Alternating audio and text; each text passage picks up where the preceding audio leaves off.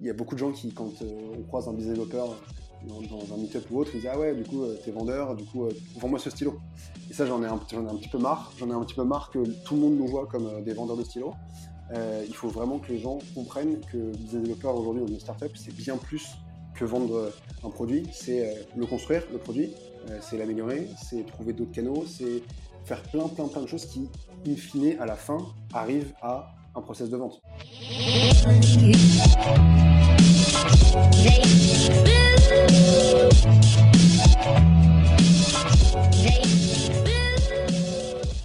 Bonjour Erwan, bonjour à tous nos auditeurs. Vous êtes sur le podcast euh, We Are Sales euh, by DCS sur ce nouveau format qui est le podcast qui euh, accompagne nos formats d'interview de directeurs commerciaux et de commerciaux ainsi que nos articles techniques sur des sujets sales.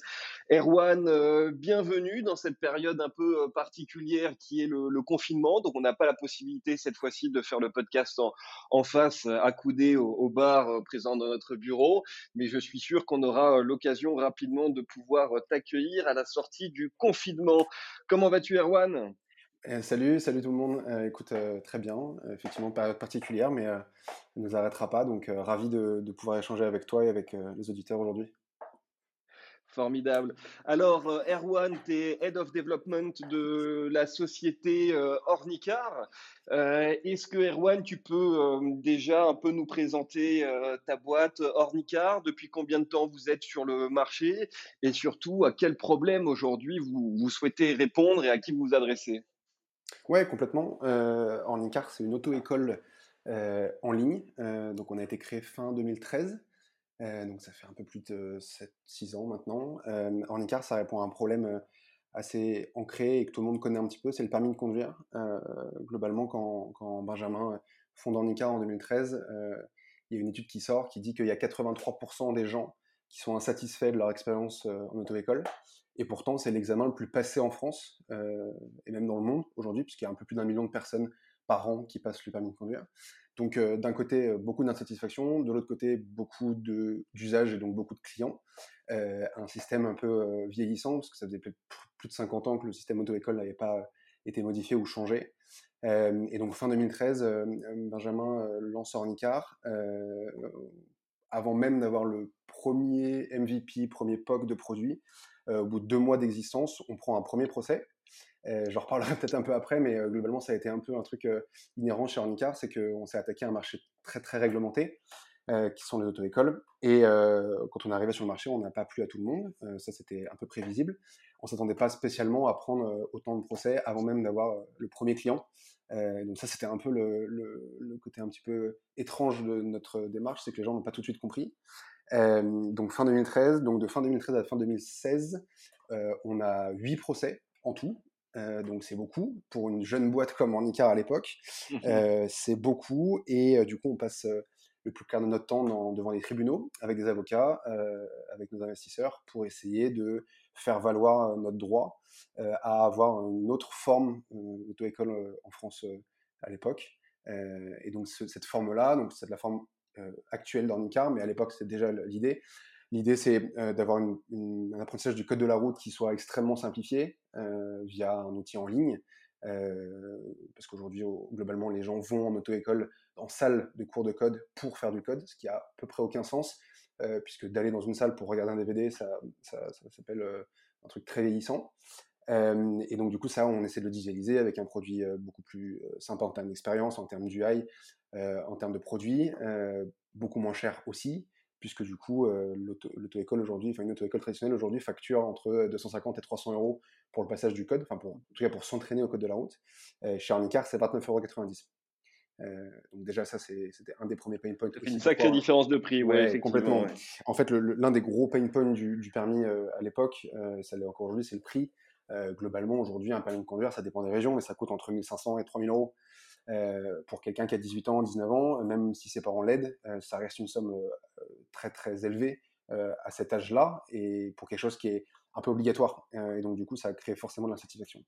donc, ce produit code-là, qu'on a pu du coup déployer déjà en 2013, puisque du coup, on, avait, on a eu des procès plutôt sur la conduite, parce que je vais y revenir. En gros, sur la conduite, ce qu'on proposait et ce qu'on propose aujourd'hui, c'est une marketplace euh, avec des candidats d'un côté et des enseignants indépendants de l'autre. Donc les enseignants indépendants, c'est des gens qui ont un diplôme qui s'appelle le bébé Caser. Euh, c'est très technique, mais ça a de l'importance puisque c'est des gens qui sont formés. C'est pas comme Uber, c'est pas des gens qui du jour au lendemain deviennent enseignants de la conduite. Euh, c'est des gens qu'on recrute, qu'on forme, qu'on lance, qu'on accompagne, euh, qui décident de où est-ce qu'ils travaillent, de comment est-ce qu'ils travaillent, euh, et surtout de à quelle heure et dans quelle tranche horaire ils veulent travailler. Donc notre rôle, c'est de leur apporter des candidats. et donc à l'époque, en 2013, les auto-écoles ont vu ça comme la concurrence déloyale. ce qui peut s'entendre, mais l'idée c'est que nous on travaille avec des gens qui sont indépendants, et donc il n'y a pas de lien, et c'est un, vrai contrat de partenariat. Euh, et donc l'idée, c'est que nous, on puisse leur apporter des candidats et que eux puissent exercer leur métier de façon plus flexible, d'une, euh, avec un meilleur accompagnement pédagogique et surtout gagner deux fois plus qu'en auto-école, euh, puisque les auto-écoles étaient plutôt réputées pour assez mal payer les enseignants de la conduite. Et Ornicar a volontairement doublé le chiffre d'affaires des, enseignants de la conduite. Donc aujourd'hui, un enseignant de la conduite qui travaille avec Ornicar gagne deux fois plus qu'en auto-école. Et donc ça, c'est un, des gros sujets aussi pour nous, c'est d'accompagner aussi euh, ces enseignants-là euh, dans un changement de vie, parce que c'est un changement de vie de passer de salarié à indépendant. Euh, et donc aujourd'hui, la formule code plus 20 heures de conduite, c'est 749 euros chez Arnica, donc quasiment deux fois moins cher qu'en auto-école. Et donc ça, ça répondait globalement à, ce gros problème de prix et d'accessibilité, puisque aujourd'hui propose la conduite dans 900 villes en France. et donc on permet à n'importe qui de pouvoir prendre une heure de conduite euh, le lundi à Marseille, le mardi à Lille et le mercredi à Paris. Euh, donc beaucoup de flexibilité, un avantage prix assez incroyable euh, et une expérience produit qui est, bien supérieure à la moyenne, puisqu'on peut réserver dans des conduites en 3 secondes sur un site internet, chose qu'on ne pouvait pas faire avant notre école.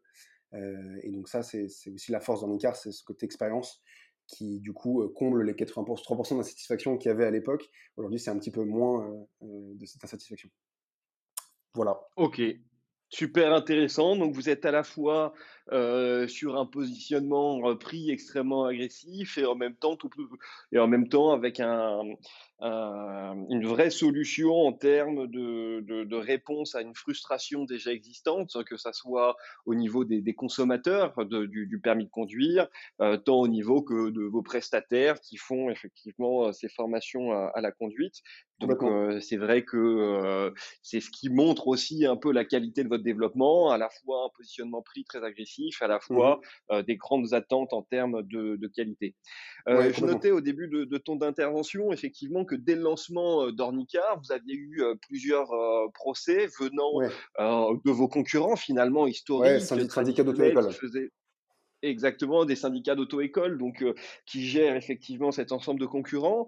Est-ce que ça vous l'aviez prévu dans votre stratégie commerciale initiale? Comment vous avez réagi? Quel était le rôle des commerciaux face à cette situation? Comment ils ont réagi un peu sur, sur le marché? Alors, à, l'époque, moi, j'étais pas encore arrivé sur Nicar. Moi, je suis arrivé en mai 2018 sur Nicar. mais en fait, globalement, quand quand Benjamin raconte un petit peu l'histoire d'Ornica et les débuts, euh, bien évidemment qu'on ne prévoit jamais de prendre huit procès, sinon, ça veut dire qu'on on va tout droit dans la gueule du loup. Mais, euh, je, pense que globalement, euh, s'y attendait. Euh, après, avec une telle violence, peut-être pas, mais Ornicar s'y attendait. pour l'anecdote, quand Benjamin a levé le premier million d'euros d'Ornica auprès d'investisseurs, il y avait une ligne comptable pour les avocats. Parce mmh. qu'on savait très bien qu'un un produit comme le nôtre sur un marché ultra réglementé comme les auto-écoles aurait forcément un impact. Alors, on ne savait pas exactement lequel, mais ça aurait forcément eu un impact. Euh, et, en fait, le problème, c'est que les auto-écoles, en mettant des procès, ont imaginé qu'ils allaient euh, éteindre un petit peu le projet ou, faire avorter le projet. Et en fait, c'est l'inverse qui s'est passé, puisque en fait, en mettant un procès à une petite start-up euh, parisienne qui avait trois clients, quatre personnes dans un, dans un local, ils ont fait juste ils ont fait que médiatiser Ornicar et donc en fait les, médias sont emparés. Les médias ont fait des articles sur nous. On a fait la une du New York Times on a fait la une du Monde on a fait des JT mais parce qu'en fait euh, ils ont créé un peu l'inverse c'est qu'ils ont mis un coup de projecteur sur Ornicar et du coup on en a profité à ce moment-là. Euh, en fait ça a été une opportunité pour nous de faire valoir notre proposition de valeur de faire valoir notre euh, tout le business tout tout le projet qu'on avait envie de mener on voulait être légitime auprès des gens et c'est ce qui s'est passé puisqu'on on est devenu légitime parce que les médias en parlaient nous, parce qu'effectivement, un, permis de conduire moins cher, ça parle à tout le monde. le permis de conduire c'est une expérience désastreuse, et ben ça parle à tout le monde aussi. Et du coup, on a, amplifié ce, pain point à la base qui devait être avoir des procès, avoir des avocats, faire des lettres, etc. On, on en a fait une opportunité, et c'est cette opportunité-là qui a fait qu'Ornica a été un succès assez, assez incroyable dès le début, entre guillemets, de l'activité, donc en 2016, quand on a eu notre agrément et qu'on a pu exercer la conduite. Dès 2016, euh, on a eu beaucoup de clients d'un coup parce qu'effectivement, on était déjà connus, en fait. Euh, et donc, on a, on a clairement profité de ça. Alors, je ne souhaite à personne d'avoir huit procès, c'est pas ce que je veux dire, mais, mmh. mais globalement, ça, ça a été un peu l'effet inverse. Donc, nous, on en a profité, euh, profité pour être légitime et surtout profiter pour être connu du grand public et ce qui est notre notre objectif aussi, c'est on a un produit qui est très très mass market, tout le monde passe le permis, donc il fallait qu'on soit connu du grand public, euh, et donc euh, les médias c'est clairement une très très bonne porte d'entrée pour nous, notamment des médias mainstream, et donc du coup on en a profité à ce moment-là. Euh, donc la stratégie commerciale de 2013 à 2016, c'était clairement de faire le dos rond, d'attendre, attendre qu'on ait l'agrément, attendre qu'on puisse exercer la conduite, tout en essayant de promouvoir notre produit code de la route, qui lui pour le coup était parfaitement légal et parfaitement exploitable, euh, et en, essayant de s'appuyer sur euh, le côté média, le côté médiatisation pour essayer d'amplifier, même si c'est pas un joli terme quand on parle de procès, mais on essaye d'amplifier la partie juridique pour essayer d'en faire un coup médiatique, et c'est ce qui a marché, ce qui a fonctionné à l'époque.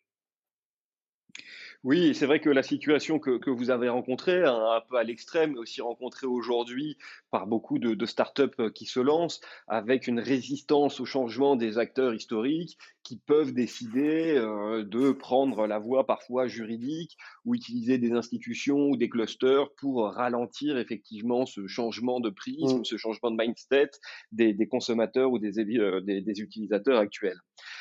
Depuis effectivement 2013, donc la situation a changé. Vous avez toujours euh, des concurrents euh, historiques euh, qui restent ancrés dans ces anciens business models, qui peuvent répondre parfois à un segment de marché qui bah, qui souhaite avoir un peu cette cette relation particulière des auto-écoles traditionnelles, mais aussi mmh vous avez maintenant des nouveaux concurrents qui ont repris, parfois copié à l'identique votre business model. quelles actions commerciales vous avez mises en place? Quelles stratégies commercial maintenant que vous avez, que vous avez mis en place avec le, CEO euh, pour justement continuer votre forte croissance sur le marché?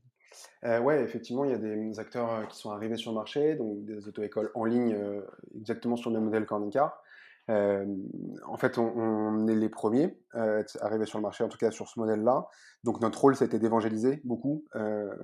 globalement, le produit Ornica, donc auto-école en ligne, c'est un produit qui était très mal compris, euh, très pas du tout dans les mœurs. Passer son permis sur une plateforme, c'était pas du tout dans euh, les mœurs euh, des Français ou même n'importe qui.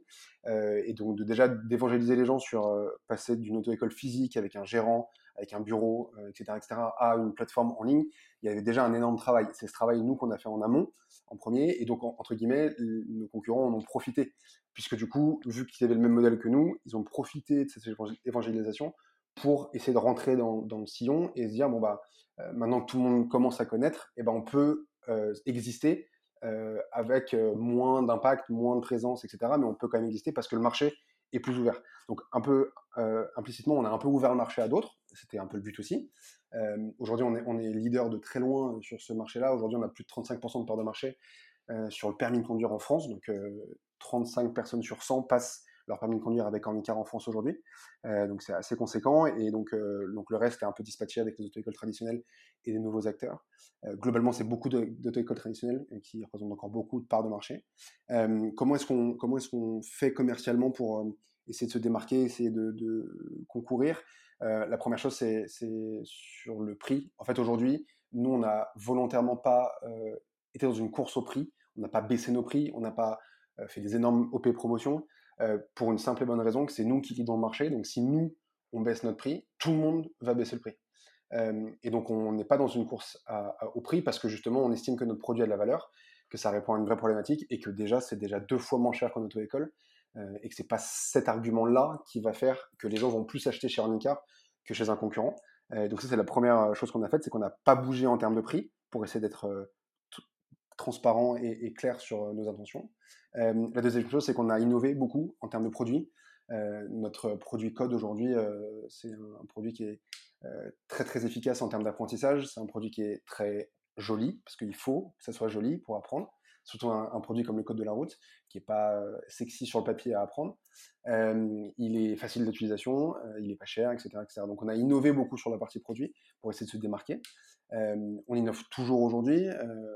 Alors on innove beaucoup moins sur la partie code, parce que c'est un produit qui fonctionne, mais on innove sur plutôt des produits additionnels. Aujourd'hui, on est en capacité de pouvoir proposer des véhicules, des assurances à des gens qui ont permis avec handicap. Et ça, c'est aussi une innovation de produit pour nous, pour essayer d'accompagner au maximum les candidats dans leur parcours de conducteur, finalement.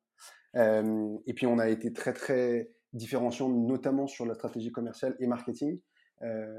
Antonin, qui est notre CMO, qui est arrivé au, début d'Ornica avec un background un peu SEO, très acquisition, a tout de suite orienté l'acquisition d'Ornicar sur le online pur, avec des grosses expertises. Donc, ça nous a permis de prendre beaucoup d'avance sur ce produit-là, code notamment, parce que du coup, en fait, nous, notre stratégie à la base, c'était d'attirer les jeunes avec un produit code pas cher, 29,90€, et après de les convertir à la conduite. et c'est ça qui a marché, plutôt que d'aller vendre tout de suite 750 euros d'heures de conduite. On a préféré vendre d'abord un produit code qui est relativement peu cher, pas très engageant, euh, qu'un jeune peut acheter, et ensuite d'aller les convertir à la conduite. donc ça, ça a été notre grosse force, puisque du coup, aujourd'hui, 35% euh, euh, des gens passent par Onica, et donc ils nous connaissent d'abord par le code, et ensuite notre rôle, c'est de les convertir. donc ça, et puis ensuite, pour se démarquer aussi, on a fait beaucoup de campagnes d'awareness, on a fait de la télé, on en fait toujours, on a fait du métro, et ça, c'est une grosse force qu'on a, c'est qu'on a tout de suite voulu avoir des canaux de diffusion très très très très mass market, notamment la télé, et qui permettent d'ancrer la marque euh, dans les esprits, du coup, de, euh, de dire, OK, bah, le permis de conduire, c'est en ICAR. C'est pas, euh, c'est pas notre concurrent. C'est pas... Et aujourd'hui, si on demande à quelqu'un de citer le nom d'une auto-école à part en ICAR, personne n'est capable de le faire.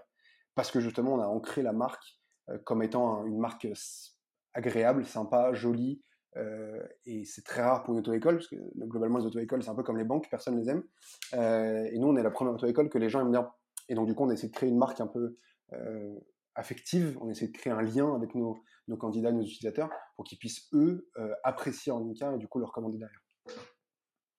Ok, donc en fait, si je résume, aujourd'hui, vous êtes leader sur le marché et pour euh, garder cette place de, leader, hein, qui est pas facile effectivement à garder parce qu'on essuie les plâtres, on est dans la target des acteurs historiques, plus des, de ceux qui nous concurrencent en copiant le, le, business model, qui ont appris de nos erreurs et qui profitent de l'attraction et parfois de la, croissance organique. Donc vous, la stratégie, si je résume, c'était attirer effectivement euh, le client euh, en faisant du volume grâce à euh, le code de la route grâce effectivement à une prestation très peu engageante avec des tarifs très attractifs.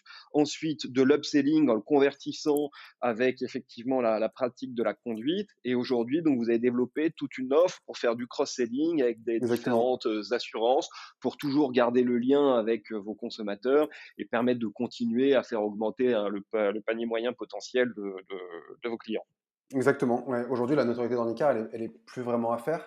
Euh, dans des récentes enquêtes d'opinion, Ornica euh, arrive loin, loin, loin en tête euh, des auto-écoles connues par un panel de personnes.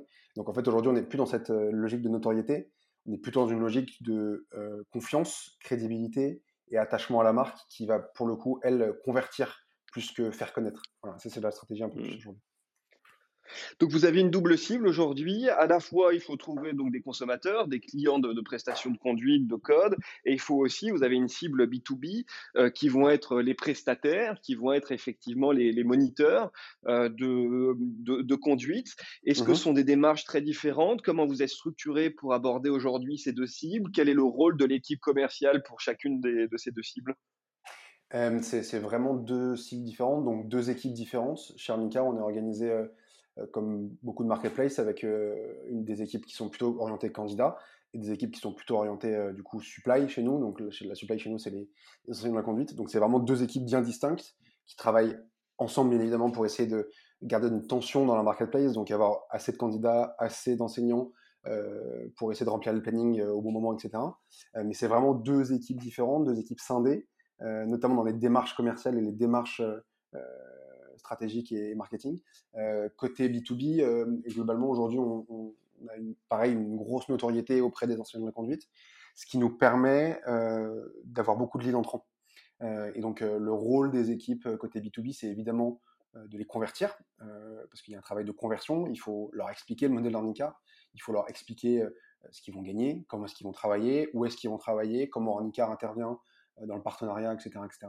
Euh, bien évidemment, il y a des actions marketing en amont euh, qui permettent de faire connaître le modèle handicap aux enseignants de la conduite. Globalement, le, marché de l'enseignant de la conduite, c'est un marché qui est très très petit. Il y a 20 000 enseignants de la conduite en France. Euh, donc c'est un très petit marché. il y en a déjà 1000 qui sont chez handicap, donc c'est déjà une bonne chose. mais globalement, on sait que à terme, il va falloir qu'on trouve une autre façon de travailler, notamment avec les auto-écoles en propre. C'est un peu le, les démarches qu'on a en ce moment, d'aller essayer de proposer un produit et un accompagnement pour les auto-écoles traditionnelles qui voudraient passer sur un modèle plus digital euh, avec Handicap et de leur proposer euh, une offre adaptée. donc ça, c'est plutôt côté B2B, avec une conversion. globalement, aujourd'hui, ce qui marche beaucoup, c'est la conversion téléphone. on fait aussi beaucoup de rencontres avec les enseignants pour qu'ils puissent nous poser toutes leurs questions. et puis surtout, il y a un, gros, gros accompagnement une fois la conversion faite, puisqu'on a des équipes qui sont dédiées au lancement, à l'accompagnement des enseignants qui répondent à toutes leurs questions, et qu'on puisse limiter le churn, c'est-à-dire des gens, des enseignants qui vont quitter la plateforme et arrêter de travailler avec nous. Euh, et pour ça, il faut être présent. Il n'y a pas de secret. En fait, c'est une question de relation commerciale. Hein. Il n'y a pas de secret. Il faut être présent. Il faut être accompagnant. Et il faut surtout être, euh, être très vigilant euh, sur les pratiques de chacun. Donc ça, c'est notre rôle. Mmh. et puis côté, côté B2C, donc c'est une équipe revenue chez Arnicar. Et l'équipe revenue, elle s'occupe effectivement d'acquérir le maximum d'utilisateurs possible, et côté code et côté conduite, avec différents leviers, dont des leviers business développement dont je m'occupe, des leviers performance marketing, euh, des leviers SEO, des leviers CRM, des leviers brand, qui nous permettent du coup d'avoir un, panel de leviers qui nous permettent euh, d'acquérir des utilisateurs de façon très distincte et on, travaille tous ensemble pour qu'on puisse euh, créer des synergies entre les leviers. Très bien. Et donc, le, je vois qu'il y, a une vraie coopération extrêmement forte entre vos équipes marketing et, vos équipes euh, commerciales. Euh, aujourd'hui, euh, beaucoup ou en tout cas un certain nombre de sociétés ont essayé de faire le pari d'avoir des, des, sociétés sans équipe commerciale, qu'avec des stratégies d'inbound marketing, avec euh, parfois on commence à voir les premiers retours quand même pas mal de casse. Euh, toi, quel est ton point de vue à ce niveau-là? Est-ce que tu pourrais imaginer euh, Ornicar sans équipe commerciale? Quelle est l'importance du commercial dans, votre boîte? Je peux pas l'imaginer. En fait je peux pas l'imaginer, surtout qu'on a un modèle qui est pas fait pour. Euh, enfin, globalement, aujourd'hui, euh, si on a des clients, c'est qu'on va les chercher. Euh, donc, donc, je peux pas trop imaginer l'inverse, c'est-à-dire qu'on attend que les clients viennent. On dépense beaucoup d'argent, on dépense beaucoup de temps pour aller les chercher. Donc, le modèle est pas très transposable à Ornicar aujourd'hui. Après, plus globalement, sur les stratégies commerciales pure inbound, ça peut se justifier pour des modèles de business qui sont adaptés à ce type de pratique-là. Après, globalement, je, je parlais avec euh, quelqu'un de chez Spendesk il n'y a pas longtemps et ils ont une phrase euh, dans leur bureau qui, qui dit que les commerciaux timides ont des enfants maigres. Euh, c'est un peu le cas, c'est un peu vrai, c'est-à-dire qu'aujourd'hui, si on ne va pas chercher un client, si on ne va pas l'appeler, si on ne va pas lui demander si un produit peut être intéressant pour lui, globalement, il y a, Alors oui, il y a des chances qui tombent dessus par hasard, bien sûr, ou par des stratégies d'inbound, mais si on veut absolument l'avoir, je pense que c'est nécessaire d'avoir des démarches commerciales et donc d'outbound. Donc, je pense que ça peut justifier pour des, pour des business particuliers, mais globalement, je pense qu'aujourd'hui, les deux fonctionnent ensemble. Euh, il y a beaucoup de boîtes que je connais qui, font des, mix entre l'inbound et l'outbound avec, du 50-50 et que ça marche très bien parce que globalement, les deux fonctionnent en synergie. Tu prêches un convaincu, effectivement. Chez nous, dans Catcher Sales, on est aussi persuadé de, de l'importance de l'humain au cœur du business. Euh, c'est souvent lorsqu'on fait des interventions euh, auprès de fonds d'investissement ou de chefs d'entreprise, euh, notamment sur le B2B, on leur, on leur demande souvent est-ce que vous avez déjà acheté une offre de produit à plus de 1000 euros en recevant un email? Euh, À ce moment-là, personne lève la main. C'est-à-dire tant que tu n'as pas un mmh. commercial, quelqu'un qui va t'accompagner, t'expliquer l'offre de produits et services, te dire en quoi ça peut répondre à un problème et t'accompagner après derrière de l'onboarding, à part exception, ça, ça déclenche rarement, euh, rarement la vente. Et souvent, malheureusement, euh, les sociétés qui se mettent à mettre en place une force commerciale parce qu'elles ont des difficultés à engranger du client le font trop tard mmh. euh, pour effectivement euh, redresser la barre. Et on voit que ceux qui ont un ADN commercial euh, fort euh, dès le début, dès le lancement de, de la société, sont ceux effectivement qui, qui, ont le plus succès. Surtout sur des startups. Alors après, est-ce que vous êtes toujours une startup ou pas? Vous avez six ans d'existence, vous êtes une, plus vraiment, boîte qui est bien mature, mais toujours en, en très forte croissance, mais en tout cas, on va dire start-up, est-ce que vous digitalisez, vous dépoussiérez un, un business model euh, euh, relativement classique On s'aperçoit que directement, la pression concurrentielle, les concurrents sont là, essayent effectivement de mettre des bâtons dans les rues, dans les roues, tant en termes de communication qu'ils peuvent faire que d'attaques via des procès, et que une des principales réponses, c'est la communication, et la communication mmh. passe aussi par l'échange que les commerciaux vont pouvoir avoir tant avec vos apprenants qu'avec des moniteurs qui vont délivrer la, la prestation. Oui, complètement. Je, pense surtout que sur la partie, euh, la partie, excuse-moi, sur la partie B2B, euh, ça se justifie encore plus la partie euh, d'acheter, enfin, de ne pas acheter justement un produit à 1000 euros sans avoir un échange commercial. Sur la partie B2C, ça se justifie moins. On pourrait se dire que quelqu'un peut très bien acheter quelque chose sur Amazon sans avoir quelqu'un au téléphone ou quelqu'un en visio ou quoi que ce soit. c'est le cas chez Arnica. Aujourd'hui, le code de la route, c'est un produit qui s'achète très très facilement, sans aucune interaction humaine, sans aucune conversion entre guillemets de la part d'un commercial. Par contre, sur la partie permis de conduire, euh, donc un produit qui est plus cher, qui est plus engageant, qui est plus complexe, euh, là on se rend compte, et c'est un peu les enjeux qu'on a aujourd'hui, c'est qu'on se rend compte qu'il y a besoin d'avoir d'interactions, alors humaines ou automatisées, mais en tout cas une relation beaucoup plus privilégiée. Mmh. Et c'est un peu ce qu'on essaie de faire là euh, sur, depuis quelques mois et dans les prochains mois, c'est de ramener un petit peu ce côté humain et ce côté relationnel à des démarches commerciales et, et, marketing qui sont en masse, parce qu'aujourd'hui on, vend beaucoup, beaucoup de codes de la route et beaucoup de permis de conduire. Mais le but, c'est qu'on arrive à garder cette relation-là. Aujourd'hui, les, gens qui viennent sur un car, ils n'ont pas envie de payer moins cher. Ils ont envie, enfin, si, ils ont envie de payer moins cher, ils ont envie de payer moins cher et de garder une prestation de service qui soit euh, excellente. Et une prestation de service excellente, ça passe par le relationnel. Et on ne veut pas être l'anti-auto-école traditionnelle. On veut être juste l'auto-école traditionnelle en mieux. Voilà. Et on ne veut pas juste enlever la côté humain, on veut justement le remettre au centre. C'est ça, c'est vraiment important. Mmh. extrêmement intéressant. D'ailleurs, Erwan, parle-nous un peu de, toi, de ton parcours. Euh, qu'est-ce que tu as fait avant d'arriver euh, chez euh, Ornicar et qu'est-ce qui fait qu'aujourd'hui tu es Head of Development là-bas? Moi, avant d'arriver chez Ornicar, j'ai fait un double diplôme en école d'ingé, école de commerce. j'ai fait trois ans d'alternance. Pour, pour les étudiants qui nous écoutent, faites de l'alternance. C'est bien, c'est payé euh, et on travaille. Et du coup, ça nous donne un avantage très concurrentiel par rapport aux autres quand on arrive sur le marché du travail. Euh, donc ça, c'est mon premier petit conseil. Euh, j'ai fait deux ans dans un groupe hôtelier qui s'appelle Hôtel et Patrimoine, où je m'occupais de la stratégie digitale. j'ai fait un an chez DocaPost, où j'étais key account manager. globalement, on vendait des prestations d'accompagnement à des boîtes du CAC 40, Air France, l'Armée de Terre, etc., pendant un an. Et puis, euh, six mois avant d'être diplômé, euh, j'ai monté une boîte euh, qui s'appelle, qui s'appelait plutôt Alchimie. globalement, moi, je suis, je suis un grand fan de, de sneakers, donc de basket, et, on avait un petit peu marre de racheter des paires assez chères, de les user, de les salir, et de les mettre au fond d'un placard et d'attendre la fin du mois d'après pour racheter des nouvelles. et en fait, mmh. je me suis rendu compte que les cordonniers, globalement, aujourd'hui, ne prenaient pas en charge ces pères-là, qui pourtant euh, chaussent 90% des jeunes euh, de France et, du monde. Euh, et donc, je, trouvais ça absolument aberrant qu'il y ait personne qui puisse proposer ce type de prestation-là. et donc, à l'époque, monter un magasin, moi qui avais une ADN très digitale, c'était pas du tout dans mes, préoccupations et dans mes aspirations. Et donc, plutôt que monter un magasin, on a monté une plateforme sur laquelle effectivement on puisse faire un devis pour nettoyer, réparer et customiser ses baskets. Euh, de vie en 5 minutes sur une landing. Euh, et derrière, on avait des alchimistes, donc c'est des personnes qui sont euh, spécialisées dans ce type de prestations-là, nettoyer, réparer et customiser des baskets. et ces personnes-là, on était un intermédiaire entre clients et prestataires.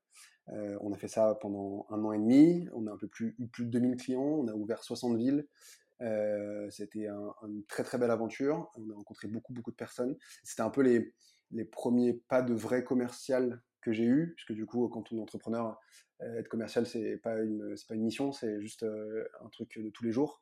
Euh, et donc, du coup, c'était un peu là où on a commencé à. Moi, j'ai commencé en tout cas à développer des vrais, des vraies compétences commerciales. L'aventure, elle s'est arrêtée en mai 2018. et puis à ce moment-là, je, me dis que c'est le bon moment pour aller voir autre chose, apprendre autre chose aussi et consolider une expérience. Et c'est à ce moment-là que j'arrive J'arrive chez Ornicar, euh, donc mai 2018. Ouais. Donc, euh, Ornicar, mon premier CDI pour le coup, mais beaucoup d'expérience avant. OK. Bah oui, effectivement, heu, expérience de de de chef d'entreprise et heu, chef d'entreprise commercial, c'est très lié. Le commercial est le représentant du chef d'entreprise sur le terrain. C'est lui qui va expliquer, pitcher la vision, la résolution du problème à complètement. l'extérieur, à l'extérieur de l'entreprise. Heu, et puis c'est ce qui permet aussi de, bah, de nourrir l'entreprise, hein. Chaque Oui, entreprise a quand même pour vocation de vendre une offre de produits et services et faut pas complètement. du rôle indispensable des des des commerciaux. Donc, tu as fait ta prise de poste là-bas, il y avait déjà une équipe commerciale en place. Alors, comment on une, on fait une prise de poste en tant qu'Head of Development? C'est quoi un peu les difficultés qu'on peut rencontrer? À ma prise de poste, heu, il y avait une équipe effectivement, heu, marketing revenu. Il n'y avait pas spécialement de fonction commerciale pure comme on l'entendrait. Et donc du coup, ça a été, et compliqué et facile. Facile parce que du coup, il y a tout à faire, heu et compliqué parce que du il y a aussi tout à faire. Heu et donc du coup, c'est des positions qui sont intéressantes, en tout cas que moi j'aime parce que j'ai eu ce parcours entrepreneurial avant et que et que ça m'allait bien de démarrer une aventure de zéro. Euh, et donc, du coup, la, difficulté première, c'était d'essayer de défricher un petit peu, OK, c'est quoi le rôle euh, du business développement chez Arnicar euh, C'est quoi le, à, quelle, à quelle fonction ça doit répondre euh, Comment est-ce qu'on s'articule au, sein d'une équipe qui est déjà là, qui est plutôt orientée marketing, plutôt orientée euh, acquisition euh, Et comment, justement, nous, on répond à une problématique Donc, quand moi, j'arrive en mai 2018, mon premier travail, c'est de dire, OK, le business développement, à quoi ça sert chez Arnicar euh, et donc très rapidement, on se rend compte que le business développement, ça répond à trois objectifs. Le premier, c'est de crédibiliser. Euh, on, on, a eu un déficit de confiance pendant quelques temps parce que en ligne, parce que nouveau, parce que le permis de conduire, et les gens pensaient qu'on était une arnaque, que les gens pensaient qu'on n'était pas vrai, euh, et du coup, ça n'engageait pas les gens à payer sur Handicap. Euh, et donc, le premier gros objectif qu'on a eu, c'était de crédibiliser un maximum Handicap. Et comment est-ce qu'on fait ça? Euh, on rencontre les gens, on se rend physiquement approchable, c'est-à-dire qu'Ornicar est une plateforme en ligne. Notre rôle, c'est de la rendre la plus physique possible. Pour ça, on va dans les campus étudiants, on rencontre des étudiants, on va euh, faire euh, des salons, on va rencontrer des personnes, on va discuter avec des gens, on va serrer des mains. Ça peut paraître bête, mais pour une plateforme en ligne comme la nôtre, euh, d'avoir un contact physique, c'est ultra, ultra pertinent parce que justement, les gens se disent, OK, bon, bah, c'est une plateforme en ligne, mais j'ai un accompagnement qui est réel avec des vrais gens. J'ai vu Erwan, il m'a souri, il m'a serré la main, c'est pour de vrai. Et donc du coup, c'est important que les gens puissent avoir ce type de contact-là. donc ça, c'est le premier objectif. Le deuxième objectif, bien évidemment, c'est d'arriver de la croissance. et pour ça, notre rôle, c'était tout de suite de créer des leviers de croissance et d'en trouver. globalement, Ornica fait beaucoup, beaucoup d'acquisitions en online. et le but, c'était pour nous de trouver d'autres types de relais de croissance. Euh, les campus en étaient un. Euh, le B2B partenariat en était un aussi. Euh, il y a aussi pas mal de, de côté sales de téléphone. donc ça, c'est tout plein de leviers qu'on a essayé de lancer. Alors il y en a qui n'ont pas marché, il y en a qui ont marché. Et ces leviers-là, ils avaient toujours un objectif, c'était de driver la croissance et d'apporter des, modifications un peu structurelles à Ornicar en disant, OK, bon, bah, on a trouvé un levier qui fonctionne. Et en fait, on va essayer d'adapter un peu le produit, adapter un peu la stratégie pour que ce levier-là puisse grossir et, euh, puisse euh, générer encore plus euh, de croissance. donc ça, c'est un petit peu les, les, premiers jobs, les premiers, en tout cas les premiers chantiers qu'on a eus. et puis aujourd'hui, on run trois gros leviers. Un levier effectivement campus, un levier partenariat B2B avec lequel on, on noue, des entreprises avec lesquelles on noue des relations pour driver la croissance, pour faire du branding, pour faire des opérations spéciales, et un levier sales téléphone euh, qui est assez nouveau mais qui marche très bien, euh, qui consiste à purement simplement appeler euh, nos candidats qui sont au code et leur proposer la conduite. Euh, et donc ça, c'est ce qu'on fait aujourd'hui avec une équipe de six personnes dont je m'occupe. Euh, et le but, c'est qu'on puisse créer des leviers les uns après les autres. On est un peu comme un startup studio, on essaie d'avoir une démarche très très entrepreneuriale dans l'approche et c'est trouver à chaque fois euh, en fait, on est très proche d'une équipe un peu growth, euh, dans le mindset, avec des, euh, des leviers qui sont très terrain, qui sont très commerciaux. Mais on, a cet ADN un peu entrepreneurial et, et startup, à l'intérieur même d'une startup pour le coup extrêmement intéressant ce que tu me dis, euh, Erwan, euh, parce que c'est quelque chose qu'on qu'on retrouve de plus en plus aujourd'hui. Le, le digital euh, est, est, fondamental. Hein. À chacune des boîtes, on n'existe pas si on n'est pas digital. Mais par contre, aujourd'hui, la différenciation euh, se fait non plus en termes de digitalisation, mais bien en termes de savoir comment allier euh, l'univers digital et remettre de l'humain, remettre de la connexion, de l'interaction entre la société euh, digital ou non, et effectivement ses clients, ses prospects, ses prestataires, ses, euh, ses fournisseurs. Et je vois que c'est un des points clés aussi de votre axe de développement et qu'on voit d'ailleurs hein, euh, aussi dans, dans votre stratégie de recrutement, puisque tu étais premier commercial finalement euh, d'Ornica et très rapidement, au bout de deux ans, vous êtes déjà six commerciaux dans votre équipe, plus d'autres mmh commerciaux dans d'autres dans d'autres équipes. Donc extrêmement intéressant. Ouais, complètement. Et d'ailleurs, ça, cette stratégie, on la retrouve hein, dans les boîtes euh, à très forte euh, croissance. Et, c'est aussi pour ça qu'il y a une grosse pénurie aujourd'hui sur le marché de business développeurs, hein, que ça soit sur des sites B2B et B2C, euh, des écoles de commerce. bah, tu en as fait une, j'en ai fait une aussi. Je me souviens, sur cinq ans d'école de commerce, on n'a même pas eu une seule journée de cours de vente. Or, on fait une école de commerce pour intégrer des entreprises et le cœur même de l'entreprise, ça reste développer une offre de produits et services pour la proposer, la mettre et la vendre sur, euh, sur le marché. complètement. Donc aujourd'hui, Erwan, pour toi, c'est quoi le, le, le BizDev de, euh, de 2020 Pourquoi aujourd'hui en 2020, ça serait sympa, ça serait intéressant, ça serait un vrai choix de carrière de devenir business développeur? Je, pense que du coup, le mot business developer, il a un sens. et en fait, je le, je un peu du mot sales ou du mot commercial. Parce que quand on recrute un business developer, on ne recrute pas qu'un sales, on recrute un sales plus un chef de projet, plus un growth strategist ou plus un digital marketer. En fait, on, on, agrège plus de compétences sur un business developer que sur un sales. En tout cas, c'est mon regard sur le métier. Même si hein, les sales aujourd'hui sont bien plus que des sales, euh, mais globalement, euh, quand quelqu'un recrute un sales, il le recrute pour une fonction particulière. Quand on recrute un business developer, et c'est mon cas, quand j'ai recruté mon équipe, je recrutais pas des sales, je recrutais des vrais business developers. Et quand on recrute un business developer, il faut regarder beaucoup plus de choses que juste euh, l'argumentation, la, prestation orale, la façon de vendre, etc. Il faut regarder aussi est-ce que la personne est data-driven Est-ce qu'elle gère la data Est-ce qu'elle s'appuie sur de la data Est-ce qu'elle maîtrise des outils digitaux qui sont performants Est-ce qu'elle est, créative est-ce qu'elle euh, a envie d'apprendre et envie de faire autre chose que juste son, métier de business developer? Et Ça, c'est pour moi, c'est des choses qui sont ultra intéressantes et ultra spécifiques. Et c'est pour ça que je, milite un peu pour ça, parce que il y a beaucoup de gens qui, quand euh, on croise un business developer dans, un meet-up ou autre, ils disent Ah ouais, du coup, t'es vendeur, du coup, vends-moi ce stylo. Et ça, j'en ai, un, ai un petit peu marre. J'en ai un petit peu marre que tout le monde nous voit comme euh, des vendeurs de stylos. Euh, il faut vraiment que les gens comprennent que business developer aujourd'hui dans une startup, c'est bien plus que vendre euh, un produit. C'est le construire, le produit, c'est l'améliorer, c'est trouver d'autres canaux, c'est faire plein, plein, plein de choses qui, in fine, à la fin, arrivent à un process de vente. Mais en amont, il y a beaucoup, beaucoup, beaucoup de choses. Et c'est en ça, je trouve que le métier est ultra intéressant. Et, et c'est pour ça aussi que quand j'en parle avec, parce que du coup, je parle avec beaucoup d'étudiants, parce que notre rôle fait qu'on est beaucoup sur les campus étudiants. Euh, quand j'en parle avec des étudiants, euh, j'essaie de leur, vendre un peu ça, parce qu'aujourd'hui, euh, en école de commerce, quand on vend le business développement, les gens le voient comme faire du call calling pendant 4 heures dans une salle obscure. Euh, c'est pas ça, c'est pas ça, et ce sera jamais ça. En tout cas, chez Ornica, ça sera jamais ça.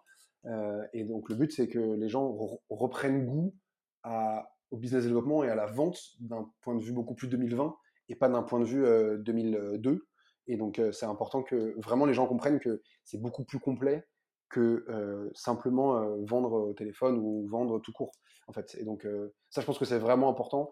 Et, moi, en tout cas, c'est le, critère de recrutement numéro un pour moi, c'est d'avoir des gens qui savent faire autre chose que vendre, parce que je recrute avant tout des gens qui savent faire autre chose que vendre. S'ils savent vendre, c'est bien évidemment un plus, et c'est un peu un prérequis aussi, mais il faut qu'ils sachent faire autre chose absolument on ne peut que soutenir euh, ta définition hein, de, business developer que je retrouve extrêmement intéressante. Et euh, je te le dis d'avant, je serais peut-être amené à, te la piquer euh, de temps en temps. donc, on a pas mal parlé là des hard skills, effectivement, des, des dev. Et en termes de soft skills, c'est quoi pour toi, en tout cas dans ton équipe, une bonne personnalité de bizdev C'est quelqu'un qui sait dire non. qui sait me dire non, qui sait dire non à une opportunité, à un lead, en fait, savoir dire non, c'est euh, un truc qui est un peu euh, euh, sous-estimé, en tout cas en termes de compétences, mais savoir dire non, c'est prioriser, et prioriser, c'est du coup mettre son effort et son énergie là où ça vaut vraiment le coup de le faire. donc savoir dire non, c'est savoir dire non à une opportunité qui nous paraît pas intéressante, savoir dire non à, un collègue parce qu'on trouve que ce qu'il propose ou la bande passante qu'on a est pas suffisante pour se mettre sur son projet. Donc ça, c'est important. Et moi, je j'essaie de le voir aussi. Quelqu'un qui est honnête, il va savoir dire non tout de suite.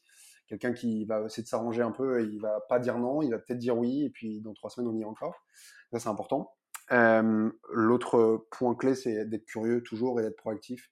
Je pense que globalement, quand on, veut construire une équipe et qu'on veut avoir des gens compétents, il faut des gens qui aillent, qui aillent au-delà de leur fonction, euh, et des gens qui sont curieux, des gens qui veulent toujours tester des choses, euh, qui puissent euh, justement être force de proposition. Et ça, c'est très, très, très, très important parce qu'on recrute des gens pour faire des choses dont on n'avait pas imaginé qu'ils qu'ils feront. donc c'est important qu'on recrute des gens intelligents.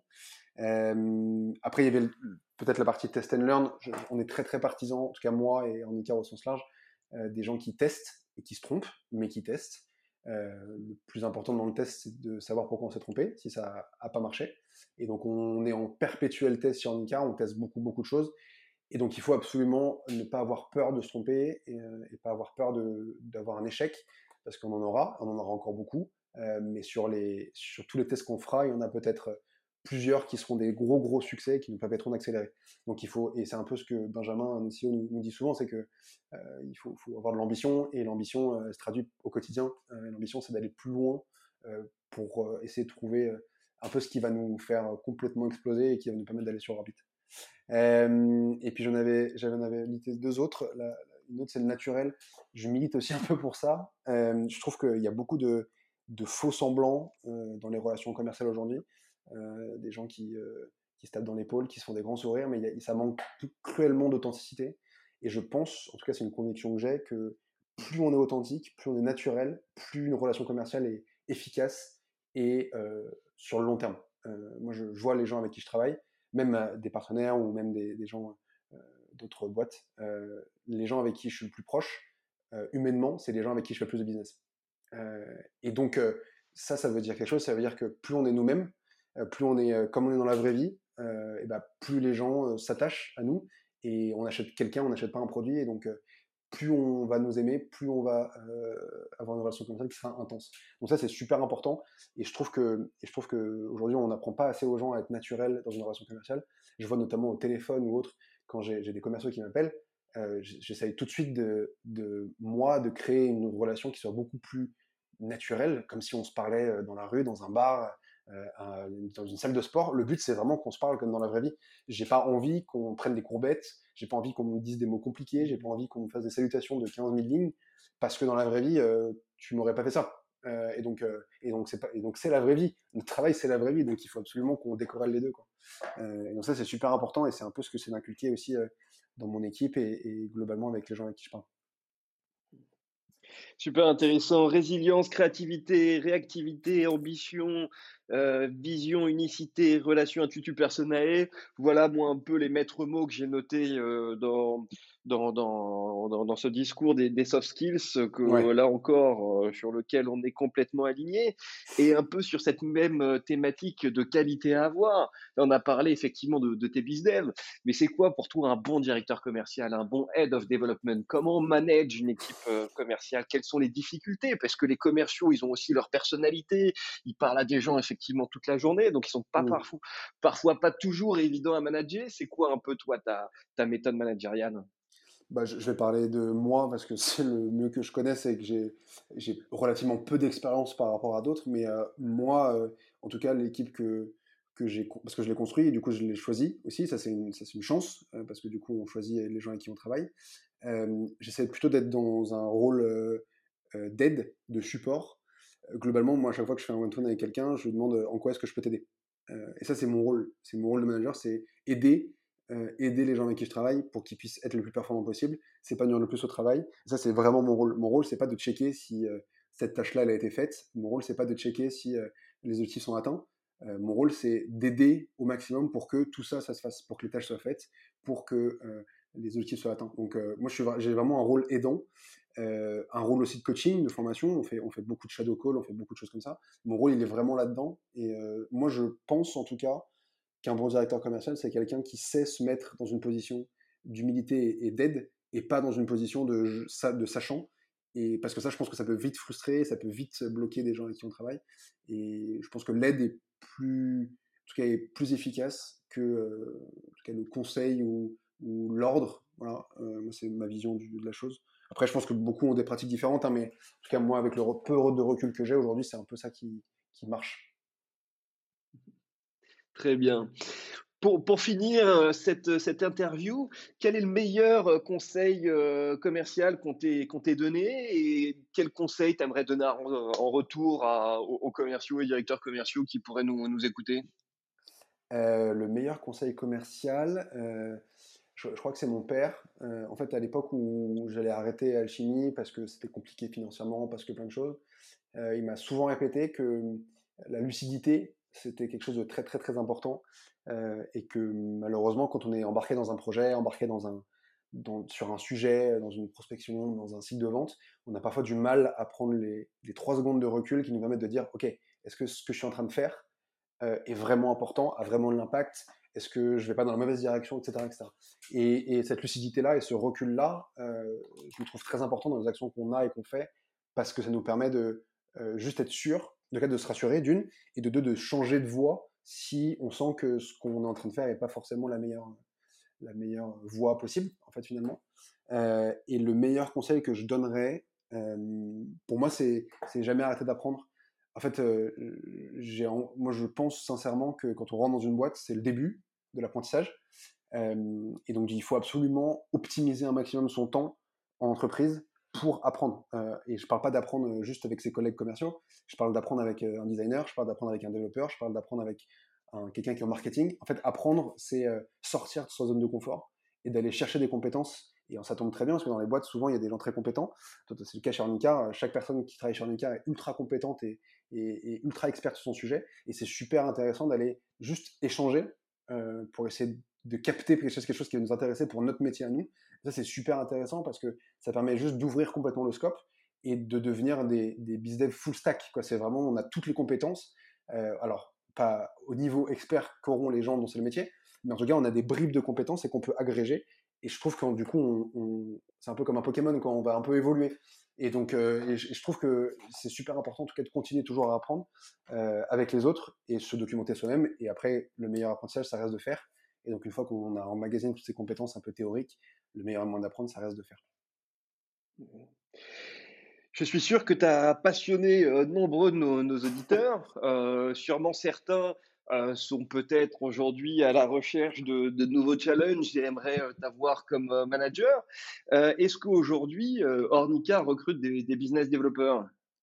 Oui, euh, oui, oui, on, recrute. Alors, on recrute globalement euh, tout le temps. Euh, c'est le principe d'une boîte en croissance comme Monica. côté côté business développement, on va recruter une team qui va s'occuper de la partie inside sales, donc la partie conversion téléphone sur la partie candidat.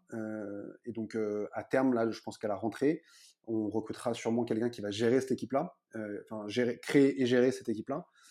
donc, un, directeur inside sales avec peut-être euh, deux voire trois inside sales euh, dans l'équipe dès le départ pour essayer de convertir au maximum euh, les, les candidats au code à la conduite chez nous.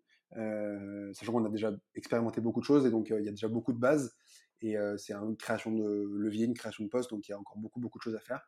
Et donc si, si quelqu'un est intéressé par le poste, avec plaisir pour en discuter. Formidable. Et pour le mot de la fin, Erwan, si on devait euh, interviewer un, un bizdev ou un, directeur euh, commercial, euh, est-ce que tu as un nom qui te, viendrait en tête? Oui, en fait, c'est assez marrant parce que quand j'ai préparé un peu l'interview, je discutais avec Robin qui travaille chez Matera.